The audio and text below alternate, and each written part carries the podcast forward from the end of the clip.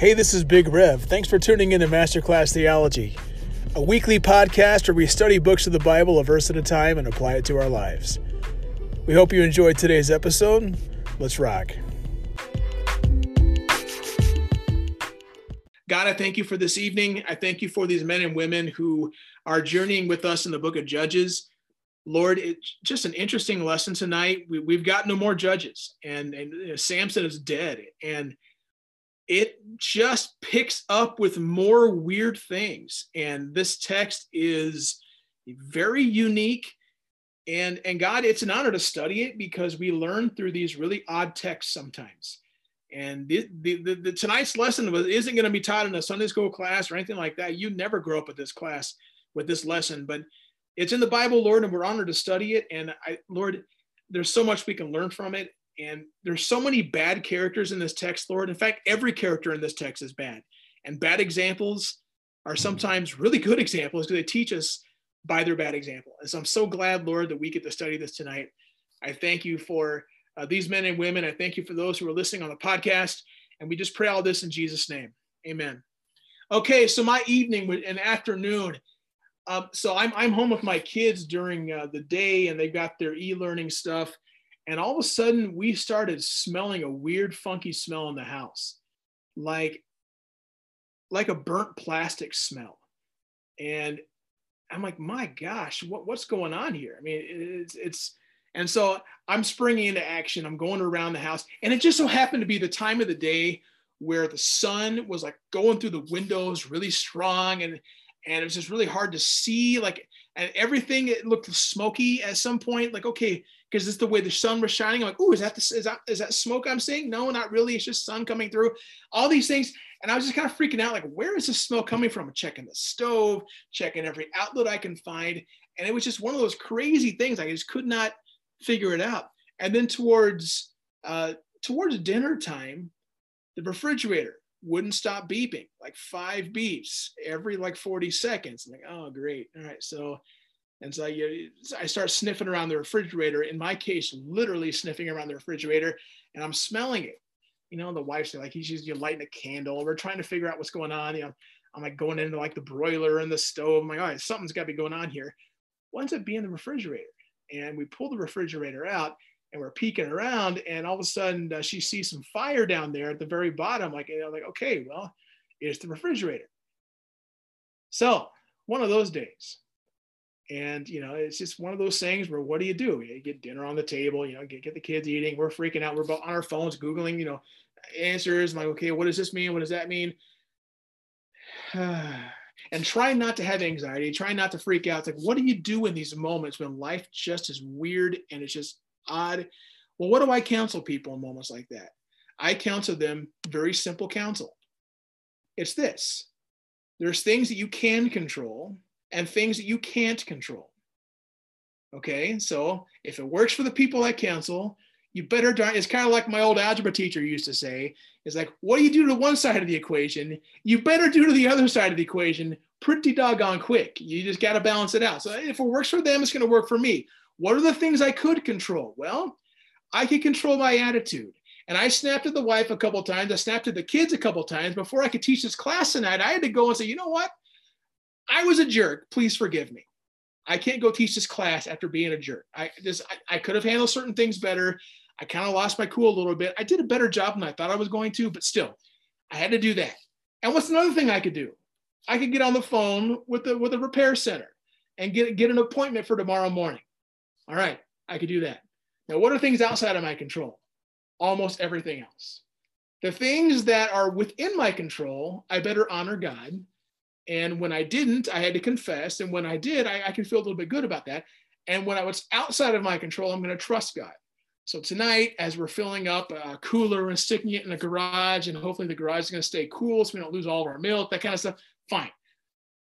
But in, when it's crazy, the kind of things you do reveal a lot about you. And when life doesn't quite make sense, you're either going to choose to do what's right in your own eyes or you're going to honor God. Now, I wasn't anticipating this to be my intro for this class tonight, but it is. And we're in Judges 17 and 18 tonight. And this is, this story is just messed up. There is no way to get around it. At least with the Samson narratives and the other judges, you're looking at it, you're going, well, yeah, you know, he's holding tough cards or he's got this or he's got that, you know, okay, well, there's this. And you know, with Samson, was easy. Like Samson, he just just at all times just a jerk and just making wrong decisions. And he was just a really, really good teaching. It was really good for us because we could like, don't be like Samson. Here, there's nobody you can be like. This whole story is well. Let's just get in. Uh, this is uh, Judges 17. Uh, I've got it here, kind of like on your page here. An idolater with an ironic name hires a wandering opportunist to help him and together they influence a wandering tribe. That kind of sounds like one of those like movie trailers. In a world where there are no judges, one man stepped into the gap and did this. Well, uh, here we go. Judges 17, 1 to 6. You know what? Not all my jokes can work. There we go. Now, a man named Micah. Um, I've got I've got people in my family named Micah. It may be Micah in the Hebrew, but uh, it works. Okay, now a man named Micah from the hill country of Ephraim said to his mother, The 1100 shekels of silver that were taken from you, and about which I heard you utter a curse, I have that silver with me. I took it. What is this? The opening to like uh, a really bad, like middle of the day TV show or something? Jeez. Then his mother said, The Lord bless you, my son. Uh, okay. When he returned the 1100 shekels of silver to his mother, she said, I solemnly consecrate my silver to the Lord. Oh, that, that sounds really good, by the way. All right, great. Great. She's going to solemnly, she gets her silver back and she's going to make it an offering to God. What a great lady. Oh, but we got to finish the sentence, don't we? I solemnly consecrate my silver to the Lord for my son to make an image overlaid with silver. Oh, I'll give that silver back to you. Okay. So after he returned the silver to his mother, she took 200 shekels of silver and gave them to a silversmith who used them to make an idol. And it was put in Micah's house. Now, this man, Micah, had a shrine and he made an ephod. An ephod was the uh, what the high priest wore. I'm kind of lifting up my shirt here. That breastplate, that linen thing, the breastplate fits into, and it's it's anyone who saw the ephod with, oh yeah, that's what the high priest wears, and it's, it's tied to like worship. And okay, so he's making a, an ephod, so it's like a worship thing. Okay, he he he used them to make an idol. Okay, it's put in his house. He made an ephod and some household gods, and installed one of his sons as his priest. In those days, Israel had no king. Everyone did as they saw fit. Literally in Hebrew, everyone did what was right in their own eyes. Yeah, they did, didn't they? My goodness. Um, so we have here an idolater with an ironic name. Why is it an ironic name? Well, you look at if you look at the page here, number one, who is like Yahweh? Micah means who is like Yahweh. Well, apparently anyone is like Yahweh. I mean, who is like our God? It implies the answer no one's like our God. You know that song, There is no one like our God. No one. God is holy, God is unique, God is separate. There is no one like Yahweh. That is commandment number one. You shall have no other gods before me, as in in my category, as in there are other options, none. But with this Micah guy, literally with that as his name, he lives exactly the opposite. Everyone's like Yahweh. He doesn't really mean it. I'm just going to have a house full of shrines and gods. And, and yeah. Oh my goodness. And robbery, curses, fear. Oh my. I mean, what kind of guy robs his mom? And then what kind of mom turns around and utters a curse? Like in a world where that was like a magical thing, in a time period where like uh, people were like giving each other stink eyes and like, that was a huge curse. I mean, it, that was like the worst thing she could have done to, to get, I mean, my goodness. Um, yeah, this is just a weird little family dynamic here. Um, and um, you know what? Someone chatted. I got to get the chat pulled here in a second. Um, okay. This is coming in from the the adult in the Charlie Brown cartoon. Nice. The irony is that that Israel did have a king, God, and he was not heeded throughout the book of Judges. That said, when God is not your Lord, you do what is right in your own eyes. That's exactly right. That's just that's it. I mean, it's I mean, we just remember that is a couple books later, Sam, you know, Samuel is going to throw a fit. He's the last judge, and he's going to throw a fit because the people are rejecting him, and he's going to God. It's God's like, no, they're actually rejecting me. They're rejecting me as their king. They, they're, they're asking for a king. It's saying less about you, Samuel. It's more about God and about these people. And yeah, they're just rejecting God as their king. That's exactly right. Um, idolatry dedicated to God. Just, just let that sink in for one second. So she gets her silver back, and rather than like, wow, let me, you know, let's let's throw a party, let's have, you know, this isn't like Luke 15 where the woman's sweeping her house for her her her coin, and then the angels in heaven are singing because you know one lost sinner has come back. No, this isn't like that. This is, oh, I got my silver back. Let me now honor God by breaking commandment number two. It's like, let me just honor God by doing something I know God's not going to be pleased with. It'll make me feel better, but it's not going to make God happy at all. Um, yeah, Rachel, I'm just gonna let that let that one stay there because I don't want to I don't want to read that one. But yeah, that's religion is all in his own eyes. Yeah, that that's that's kind of the next thing here. He he kind of raises up a son to be um, his priest. Yeah, priest. Okay, so it's like the old line: not not not all bat, not all men are bachelors, but all bachelors are men. Um, not all Levites are priests, but all priests are Levites. And so you and we'll see that with the Levite coming up here. You have to have. You just can't make a priest. A priest has to come from a certain clan of the Levites called the Kohathites. They're the only ones that could be the priest. The rest have to be are just plain Levites. And so you just don't make a priest. And this dude's making a priest. Is of okay, I'm going to make God happy. I'm just gonna, you know, be just kind of like picking a church at random, not knowing what they believe. And it's gonna just land my kind of land my plane there for a while. It's like, hold on a second. So this guy is, or this this family, his religion is all about it's all about his decision, whatever is right in his own eyes. And we who follow God, the first thing we learn is that God is God and we are not. The second thing we learn is, is that God sets the standards and he sets the standard with his word with his word and his Bible is the standard. Thy word is a lamp unto my feet and a light unto my path. It's like that's not my own light, it's God's. And so, yeah, there's just so many bad choices here in these first few verses. So we get to the blue questions here. You can't honor God by disobeying him. And it's tied to the next thing, the ends and the means if you're the kind of person they were like, you know, the ends will justify the means, wrong. If the means are sin, the ends are sin. If there's something in your life you are sinning to hang on to, that thing is an idol. It's like you cannot just sit there and go, well, God knows my heart. He knows what I really am going for. So I realize I can't really justify this, but you know, you know, God, God will get it. God, hold on it's like this woman tried to honor God by concert by basically saying, God, I'm going to make this silver holy by doing something with it that is profane. I mean, that makes zero sense at all. And it makes even less sense when we try to do that with God.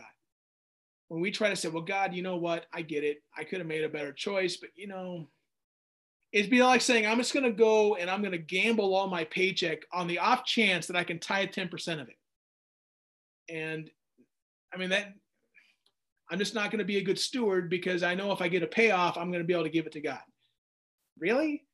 I mean, that, and that's that's even then kind of like a cheesy example, but I mean, it'd be kind of like in a, if like someone came up to a counselor and said, "You know, God's telling me to divorce my husband." I doubt it. I mean, I got to handle that a little bit better than that, but it's like I, I don't think so. I don't think that's what God says the same God who says in his word, I hate divorce, is probably not telling you to divorce your husband. Whether or not biblically you can have grounds for divorce, that's a different issue. But now you're making God both the means to an end that is your end.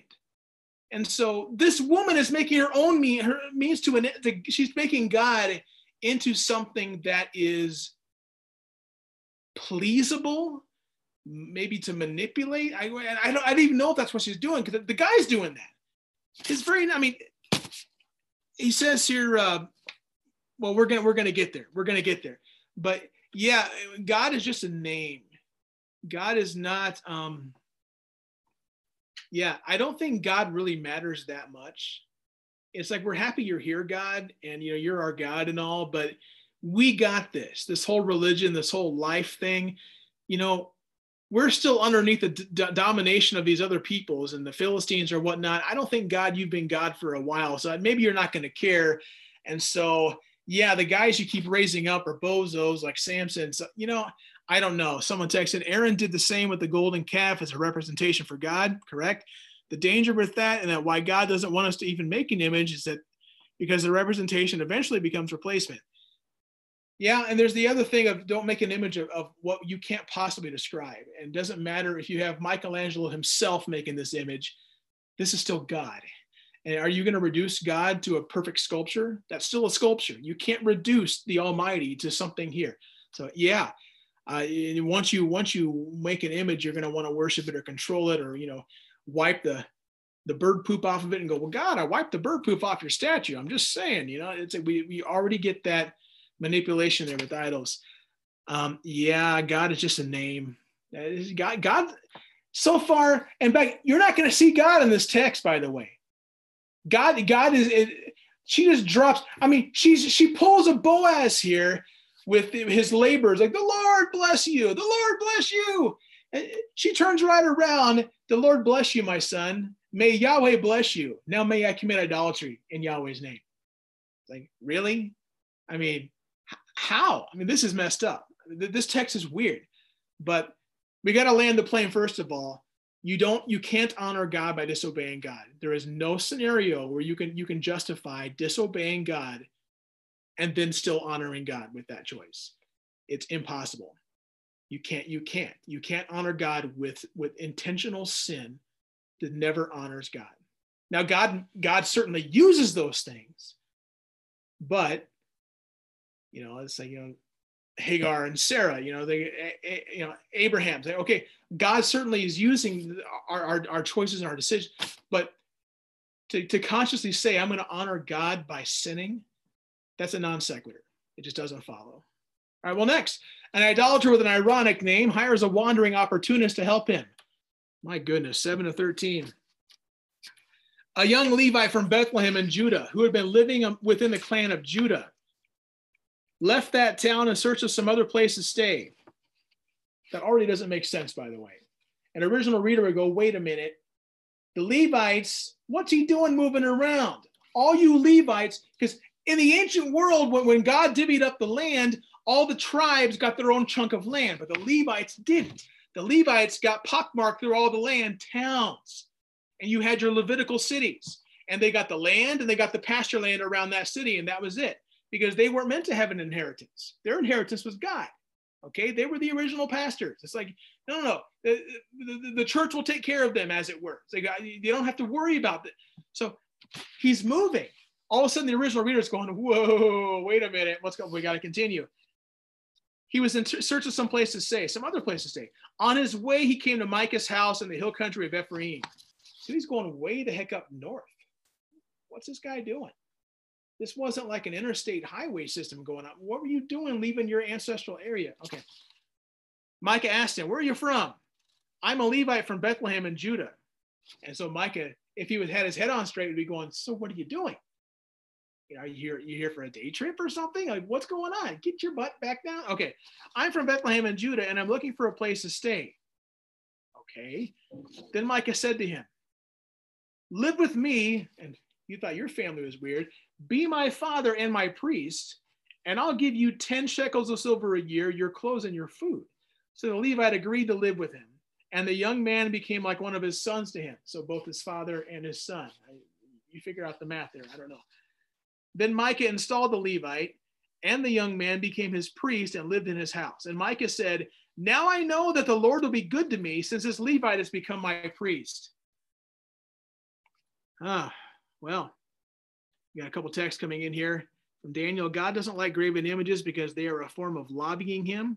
And that's just not how God works. That's right. Manipulation doesn't belong in earthly relationships. It certainly doesn't belong in your relationship to God. And Randy, presumably there wasn't much business for Levites in Bethlehem, I guess. That just took off, you know. What do you do? All right. So uh we finished to 13 there? Yep, and now I know that the Lord will be good to me since his Levites become my priest. Geography, the Levite in Israel. Yeah, this guy was down there. Now he's up there. And yeah, there's, we're to find out more information about this guy at the end of, of chapter 18. And he will be from a certain area. So he's already way out of his area. He's out of his place. He, he's, the fact that he was wandering around he just gives the flavor of like a snake oil salesman. Like i'm just going to go and i'm just going to go to this next place and maybe someone will, will bring me on and i'll do some religious things and maybe they'll you know kind of come at you and and bless this and bless that and maybe they'll they'll throw some money my way or they'll take care of me. It's like i'm kind of like god for hire or something. I don't know. It just has this weird feeling to it. Levites weren't meant to do that. They were meant to stay put. They were meant to minister to the people God gave them. You know, we feel bad when pastors do that, when they hop from church to church. Now imagine there is no church and you're just with God. And that to, to, to leave where God has placed you, that no, it, it just doesn't make sense. And um, yeah, it's sad, really. Texting godly superstition. Everyone is doing bad theology. This is a horrible theology this guy, well, you know, I'm going to install this priest and now God's going to like me and God's going to do what I want because I've, I've got something that, that models what he, what he set up. And I've got it in my house with all my household idols and household idols were meant to divine things. I'm going to figure out the future. I get to have my little idols and, and they were very popular. And so now, now I've got a priest. Ah, now I've got imprimatur. Now I've got the legitimacy, prestige, this guy gets an opportune moment for stability and he jumps at it.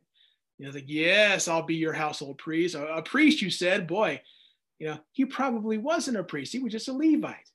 Okay. He probably wasn't going to get that promotion because he wasn't a Kohathite. And here he is, the Levite, going to play in the big leagues here. And yeah, I'll do it. Um, opportunities here. My dad used to have this saying, he used to say, load the hump, son. And loading the hump is really bad biology. Um, well, my dad's argument was a camel's out in the desert and he comes across water. And so he drinks and drinks and drinks and drinks and he loads his hump and he has water to go for a while. And uh, it's just not true. A camel's hump is made is made of fat and it's like some kind of a temperature regulation system. He does, the camel doesn't actually load the hump, but the, the, the idea about taking advantage of opportunities is still there. My dad was saying, hey, you know what? And I had saw had this happen all the time when I was a youth pastor. Was hardly making anything, and a, and a family invited me over for dinner, and I said, "Yes, ma'am." I come over and I eat dinner, and they and they they, they know that I'm probably not gonna have a lot of groceries that week because I you know I look like I haven't had a lot of groceries in my life, and and they send me home a Tupperware, and I'm eating that that glorious meal the next few days. That was loading the hump. It's like take advantage of opportunities, and especially in my case, I was humble about it, and in this guy's case, not so much there's taking advantage of opportunities when they're, ble- they're a blessing to you, and there's being opportunistic. And um, yeah, if this guy, and before you you you you react and say, "Oh, come on, you're being harsh on him," he's a Levite being asked to being the head priest of an idolatrous house cult, and his first words weren't, "Whoa, hold on here." Uh, yeah, you know what? I, I like the shekels, I like the food, I like the house, but we got to honor God here, not this, you know, silver nonsense. I mean, I can't, I mean, I, I, love you, pal, but I can't go there. No, no, no. He jumps at it. He's like, yes, money, yes, food. It doesn't matter what I got to do. I'm good. I have, I have stability. And certain people are looking for stability in life so much that they'll jump through whatever hoop is necessary. And this guy did. Our decisions do not influence God. This guy's theology was horrible. Um, our decisions never influence God ever because that makes God 99% God and you 1% God. And you can you can massage those numbers all you want, but God is God and you are not. If God is influenced by my decisions and I have something on God, he's not God anymore. You don't I don't want you worshiping that God if I've got something on God. Our decisions cannot influence God. Does God use our decisions? Does God lead us to make decisions? God is God, He's sovereign, His plan is unfolding. Yes, but our decisions do not influence God. That doesn't make sense if God is sovereign. that he's wait, he would be waiting on us to make our decision before he knows what to do. That's not a God who is completely sovereign anymore. And text in, it'd be like adopting a Catholic priest and thinking that somehow that action blesses you. Yeah, uh, televangelists do this using God's things to legitimize their shenanigans and lavish lifestyles. God leverages our bad decisions. Yeah, well, yeah, it's it's. I mean, don't get me wrong. I, I I I've been a pastor for a few years, especially when I was a pastor of a small church. And, and I would have guys come over and, and to help repair something. Ironically, I'd probably have a, refer, a refrigerator repair guy come over or something like that, and he'd cut me a deal because he's he he was. And I, if I had so many times, I've heard this. You know what? This is the church. You know what? I'm just I'm just going to charge you labor. I'm not going to charge you anything. No, I can't do it you know and a couple few times i remember getting stuff done for free i didn't ask for it i was ready to pay i was right there i'm like can i see the invoice like well you know and he was re the, the, some of these workers were just like you know i i, I want to do right by a pastor because it's going to look good for me and i'm like well darn it i'm in this weird position now where it's like i want to honor this guy for you know being willing to cut his rate or whatnot but at the same time it's like i'm, I'm willing to pay well just say a blessing for me well i don't want to just monetize what I do now. So let me just pray for you. Let's just stop what we're doing. Let me put my hand on your shoulder, sir, and let's just pray. Let's really have at this. I'd still like to pay my bill, but I get I would get people all the time wanting to do that. And I, I understand the temptation. I'm not going to say these guys' temptation was I want to get one with God or anything like that. No, but I get it. You want to do a pastor or do someone a solid because maybe you'll get it back. I don't know. But I do know here that's what he's got going on because the text literally says it. And so I don't have to guess. It's like he's he's he's being he's being darned by his words here. So um, our decisions don't influence God because God looks at the heart. So God's going to do well by me because I've got a shrine and I've got a priest and I've got you know I've got the real deal. So God has to listen. No, he doesn't because God sees your heart. If that's the way God worked, then David would never have been king. God would have taken all of his strapping, handsome, gun show esque brothers, and God would have taken all those guys. He wouldn't have taken David, a little smelly guy out in the field with the sheep, the young dude. No way. God's not going to take, but you know what? People look at the outside, the text says, but God looks at the heart. So if you're trying to pull the fast one with God, God sees your heart. You can't hide it. God sees your heart. Don't ever forget that we're tempted to want to pull that fast one. And when it was, oh, if I just do this, God's going to be happy with me. No, obey God. That's what makes God happy. If you honor him by obeying him and trusting him, having a faith like a child, and a child is innocent and a child trusts. It's like that's what, what makes God happy. You kidding me? Well, an idolater with an ironic name hires a wandering opportunist to help him, and together they influence a wandering tribe. Let me scroll this down here so we can see. And do, do, do. Here we go. 18, 1 to 31. Yes, the entire chapter. Let's just read it. In those days, Israel had no king. It had to remind us, okay? There's no king. And in those days, the tribe of the Danites were seeking a place of their own where they might settle, because they had not yet come into an inheritance among the tribes of Israel. Well, no kidding. Go back to Judges chapter one. They were, they were the worst of the worst. The Danites not only didn't drive anybody out, go back to chapter one, they themselves got driven out. They were the ultimate conquer the promised land fail. No wonder they're looking around for some place to go. The Danites. Are you kidding me, Dan? All right, all right. Uh, so the Danites sent five of their leading men from Zorah and Eshtaol to spy out the land and explore it. These men represented all the Danites. They told them, Go explore the land. So they entered the hill country of Ephraim and came to the house of Micah, wouldn't you know it, where they spent the night. When they were near Micah's house, they recognized the voice of the young Levites. Evidently, this guy had a voice. It's like uh, the late Sean Connery or something. You hear, hear Sean Connery's voice, you're like, hey, that's Sean Connery. Or the late Alex Trebek had another voice too. They hear this guy's voice, like, hey, I know that guy. In a world where there's no TV, there's no radio, there was no newspapers, to recognize some guy by his voice, this guy must have been a dude that had traveled around and had a rep or something because they recognized this guy's voice. Dang. All right. They recognized this guy from his voice. So they turned in and asked him, Who brought you here? What are you doing in this place? Why are you here? Hint, hint. What are you doing up here? You're the Bethlehem guy. What's going on up here? Are you kidding me? What is this all about? So he told them what Micah had done for him. He said, He has hired me, and I am his priest. Okay, so the people could see there are silver idols and that kind of stuff because they went into the house. All right. Wow. Well, then they said to him, Please inquire of God to learn whether our journey will be successful. See, it doesn't matter. They're probably thinking, you know, that's hogwash. You're no priest. But you know what? You're a priest now, are you?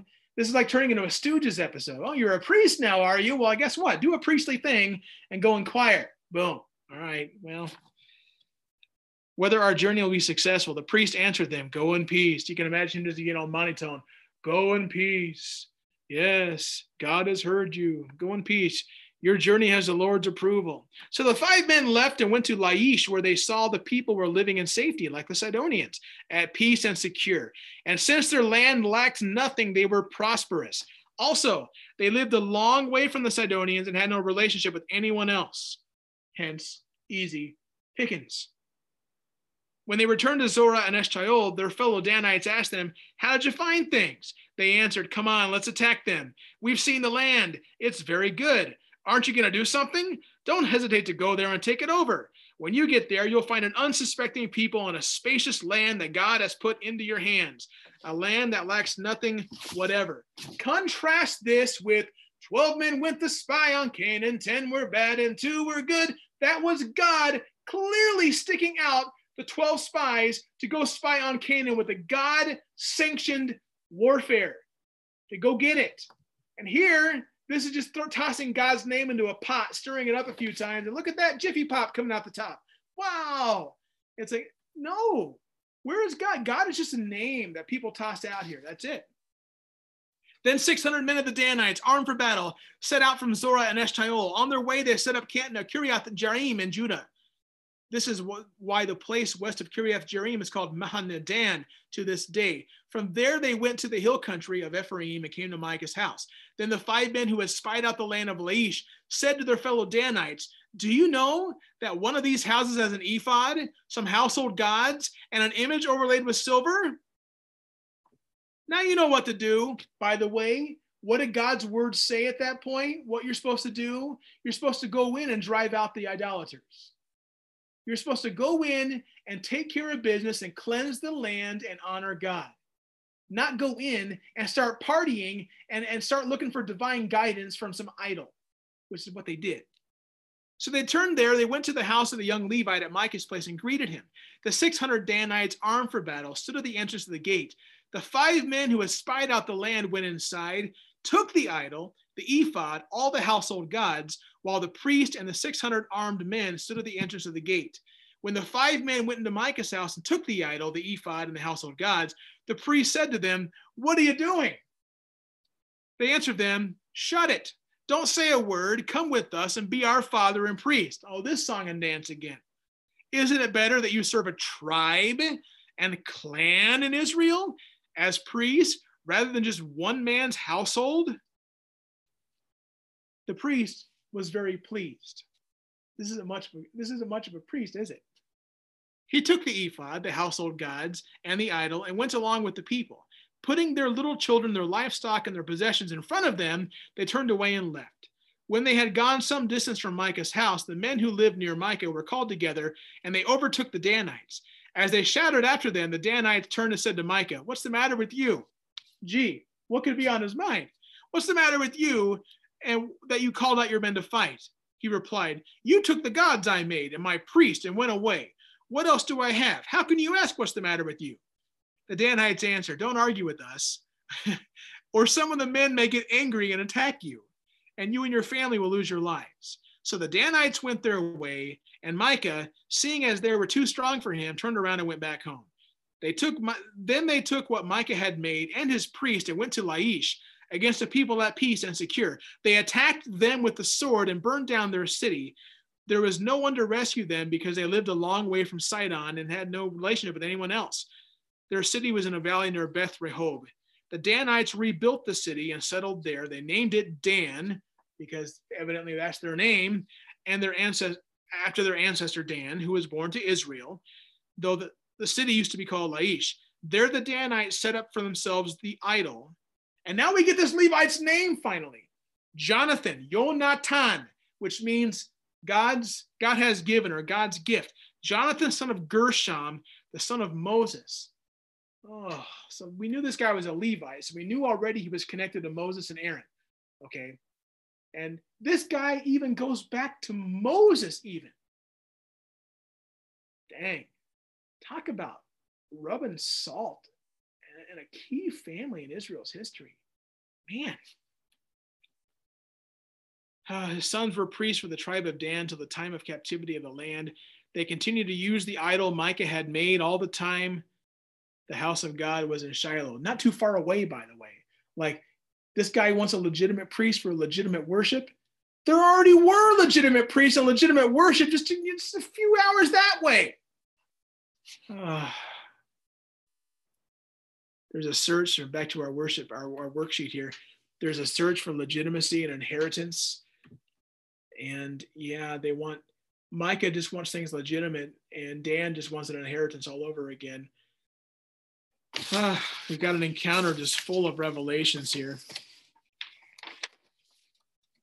Know, they they want to hear they want to hear from God, and so the, the, the priest gives them exactly what they want to hear. Yeah, yeah, you're going to be fine. Live long and prosper, pal. You're good. And uh, come with me. If this Levite was any kind of a Levite, we would expect him to say, "Wait a minute.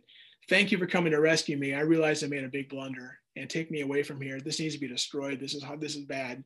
And you know, I in all of my prayers, God has not left me alone about this. Why didn't you thank you for coming? You know, and said, Oh, you want me to come serve you now? And the idols get to come with me, and uh, wow, it's going to be a promotion. Oh my goodness. Well, I, it's hard to. It's kind of like a Godfather offer there. I really can't say no. I mean, you really like me, I guess. Boy, I'm I'm, I'm moving up in the world. I, I'm going to do it. Um, there's so many revelations here um, that it's pretty it's just pretty terrible. The things that were revealed in this text, the things that, that were that, that each character is learning about the situation, just don't glorify God at all. What's the the great irony of Dan? Dan, the worthless conquerors, all of a sudden turn into warlike giants. The guys who can't drive out their own parcel of land that God literally gave them and gave them this victory just to snatch it. These guys want to go picking on people these guys want to start flexing their muscles and pushing things around. These are the Dan. This is not like Judah coming up, coming up state and Judah flexing his muscles. You're like, well, those are the Judahites. They don't mess around. They're the big boys. These are the Danites. I mean, you're thinking of yogurt right now. I mean, this is it's like Dan. I mean, are you kidding me? The Danites. The great irony of Dan is that they want to start pushing around unsuspecting peoples that can't really push back these guys they got pushed out of their land by the I don't know Ammonites or whatever that whatever, whoever was there. Go back to Judges one and check it out. They were too fearful to conquer their own territory, but they're clearly willing to conquer a defenseless Laish and then take advantage of a weaker Micah. Now we would expect them to be God's people and come in and just clean out the idols, like I mentioned, but they don't. They take them because they're worth money and there's a chance that we can we can inquire about God. We can get we can get that priestly guy on our side, get him on our household income, and uh, get life figured out all over again. Yeah. We started this with, with an ironic name, Micah, who is like Yahweh. Well, apparently everybody is like Yahweh. Yahweh is just a, an item on the smorgasbord of life. He's not special. When you don't treat him special, when you go to every other choice, God's not holy and unique anymore. And finally, Jonathan. God has given. He's going to be the priest. What had God already given? Shiloh, where, the tabernacle was. Shiloh, where God's presence was said to dwell, where people could come and inquire of God. Using God to satisfy versus being satisfied in God. Ooh, that's rough stuff right there.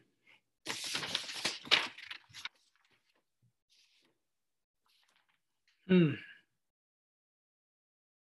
Are you satisfied with God? You see, certain people want to use God to try to get what they want. These Danites were like, you know what? Let's just bring in this priest. Micah was the same way. I'm going to use the things of God to get what I want in life. And those things might even be good. I'll get some security. I might get some wealth. I might get to know what the future is going to be all about. I'm just going to use God to satisfy me and what I want versus I'm going to be satisfied in God. Just let that sink in for a second. What is more like you? Are you looking to have your need? Are you looking, are you looking in your prayer life? Are you more about God? I have these things that I think need to happen and they need to happen, God, so make them happen? Or are you praying, Thy will be done? Yeah, I know our prayers are supposed to bring our petitions. I, I get it, but by and large, are you coming to God to satisfy your? Is He like just to validate your parking?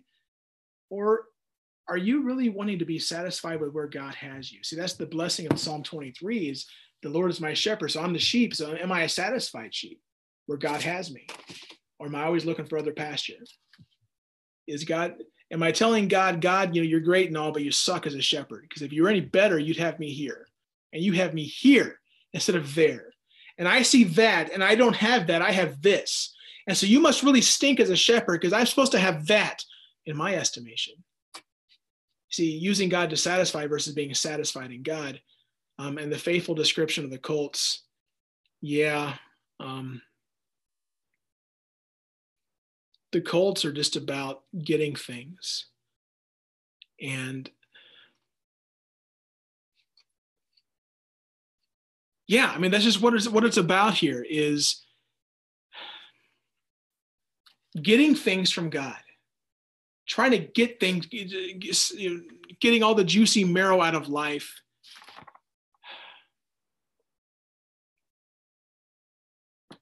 God being a Shiloh, text comes in, the Danites viewed going to, turning to God as an inconvenience. Yeah.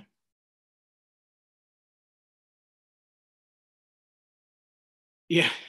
Uh, text in, this is what the Danites are supposed to be doing, driving out the Sidonians.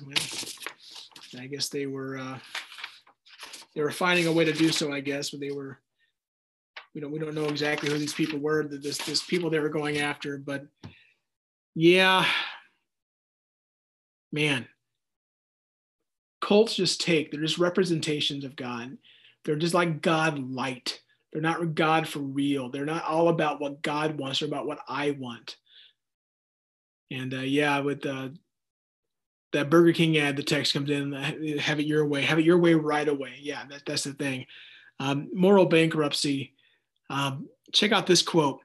What kind of son steals from his own mother? What kind of mother leads her son into idolatry? What kind of Levite serves at an idolatrous shrine and then happily moves to serve at a bigger idolatrous shrine? What kind of people plunder their own people while on the way to annihilate a peaceful city in a region outside the boundaries of their God ordained allotment? Yeah. What a morally bankrupt chapter. Israel did what was right in her own eyes. And if any of you for one second were to say that the, the doctrine of total depravity is wrong, you read this chapter. Because this is a people who are driven to do what's right in their own eyes. On our own, we're never going to choose God. When we could choose otherwise, we're going to choose otherwise because otherwise is fun. And otherwise brings us pleasure that we think is going to satisfy. And yeah, yeah, Jeopardy text comes in. What does moral bankruptcy look like? Yes. Um, don't let God and God's word be unknown or ignored. You have influence in your life. People you influence, maybe they're at work, Maybe they're in your family, maybe you have children, maybe you have a spouse, maybe you have grandparents, maybe you have you have people that you influence. Don't let God be unknown. Well, I don't have control over all these things. You don't need control over all these things. Look at your area of influence. Look at the people God has brought into your life. They could be social media, they could be at work, they could be who you have an opportunity to influence. With that group of people, don't let God's word be ignored or un, unknown. You have that responsibility. God, I mean, let your light shine, we're told in Matthew. Let your light shine before all men. Let me see your good works and glorify your Father in heaven. This is how do you how, how do you combat moral bankruptcy? You live God's word. You yourself don't be morally bankrupt. Focus on your house and household first. Honor God with your life. Honor God with your choices. I had to learn that with my stinking refrigerator thing tonight and how I'm going to continue to handle that. That's my, I have to honor God. I can't just say, okay, well, life sucks, so I, I'm I get a free one. No, I've got two little kids looking at their daddy and not understanding that concept. Oh, I, I can blow my top because my refrigerator blew something else.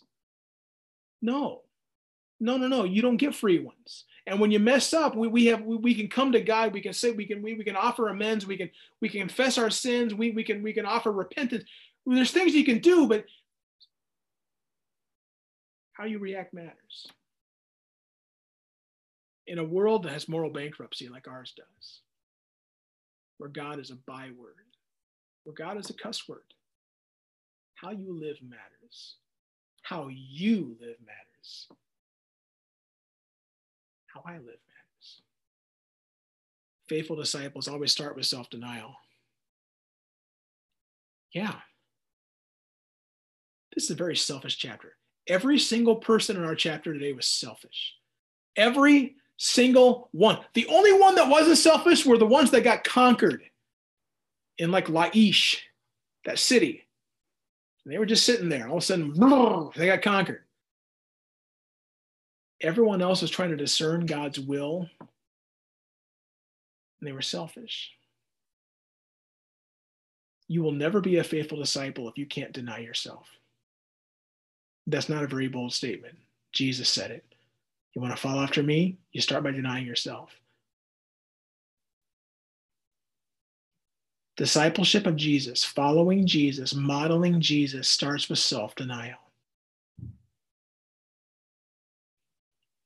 Excuse me, a text coming in. The living sacrifice of Romans 12 tells us there is a, there is an element of inconvenience obedience. Knowing god good knowing knowing god good pleasing and perfect will is usually easy. Correct. Faithful disciples always start with self-denial. Even in a morally bankrupt world even in a world where, where god is unknown or ignored and, and the consequences be damned people don't care. How can we christians faithfully represent christ in a world where everything that could possibly replace God has replaced God. How can we still honor God?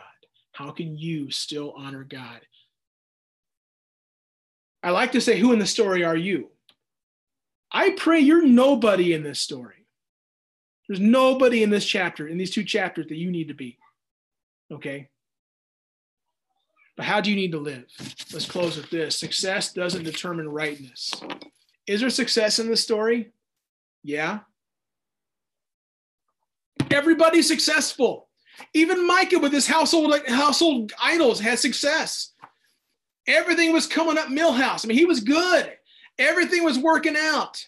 Everything. Everybody had success. See, the problem is the world looks at that and goes, ah, yeah, you know what? Your God must have come through. Yeah, yeah, you're one of God's guys. I get it. You're making it. You know, God took care of his boy, didn't he? Yeah, yeah, yeah. I get it. God's taking care of his girl. Yeah, I see you. Look at that. No. Success does not determine rightness. Micah's theft kind of becomes positive for him. He didn't get any punishment. Nothing happened to him. Even got it took away. In the end, the aimlessly wandering Levi succeeds and becomes the high priest of the Danite cult shrine. The Danites, who have failed to trust Yahweh in possessing their God ordained allotment, they succeeded in possessing their own allotment without any trust in God at all. None of the characters in this section acts with integrity, yet they succeed in most of their agendas and all their machinations. Success, however, is not necessarily a sign of righteousness. It's no indication that we must be doing something right because look, at look how things turned out. It's very tempting to go, wow, you don't need God to get ahead because these guys seized the bull by the horns and made it work. And all of a sudden, things are all working out for them. They had success. Success is one of those idols that we long for, that we crave for, that we move ourselves to go after. We got to have success. But success in God's eyes is being a peacemaker, is being meek, is being humble, is mourning. See, success in Jesus' eyes, Jesus, was he successful in the world's eyes? I don't think so. Looking after his life, maybe, what was built from his movement, sure. But just on the aspect of his own life, no. He did not have the worldly success that people crave. And yet we're still talking about him 2,000 years later. Even people who wouldn't dare touch a Bible know who Jesus is. I mean, how you live this life matters. Your success doesn't determine your righteous. You know, don't worry about success. Worry about living a righteous life. Worry about honoring God with your life. Worry about trusting God with your life. There's a lot going on here. There's nobody in this text you need to be. But every single person in this text has left a selfish example for you to not follow. And we can learn from that. Yep, Psalm 73 I was envious of the arrogant when I saw the prosperity of the wicked. That's exactly right. So, where are you? How are you dealing with this? God is faithful, and you're wondering about things as you're having a hard time, as life really sucks sometimes. And you're working things over, like, my goodness, what do I do? How do I make this decision? Just trust God, take the next right step, and seek to honor Him with your life. There's things you can control, those things you better be honoring God. And we see a whole bunch of not doing that in this text. And there's things you can't control. And with those things, trust God. This has been Big Rev for Masterclass Theology from Judges 17 and 18. See you next week.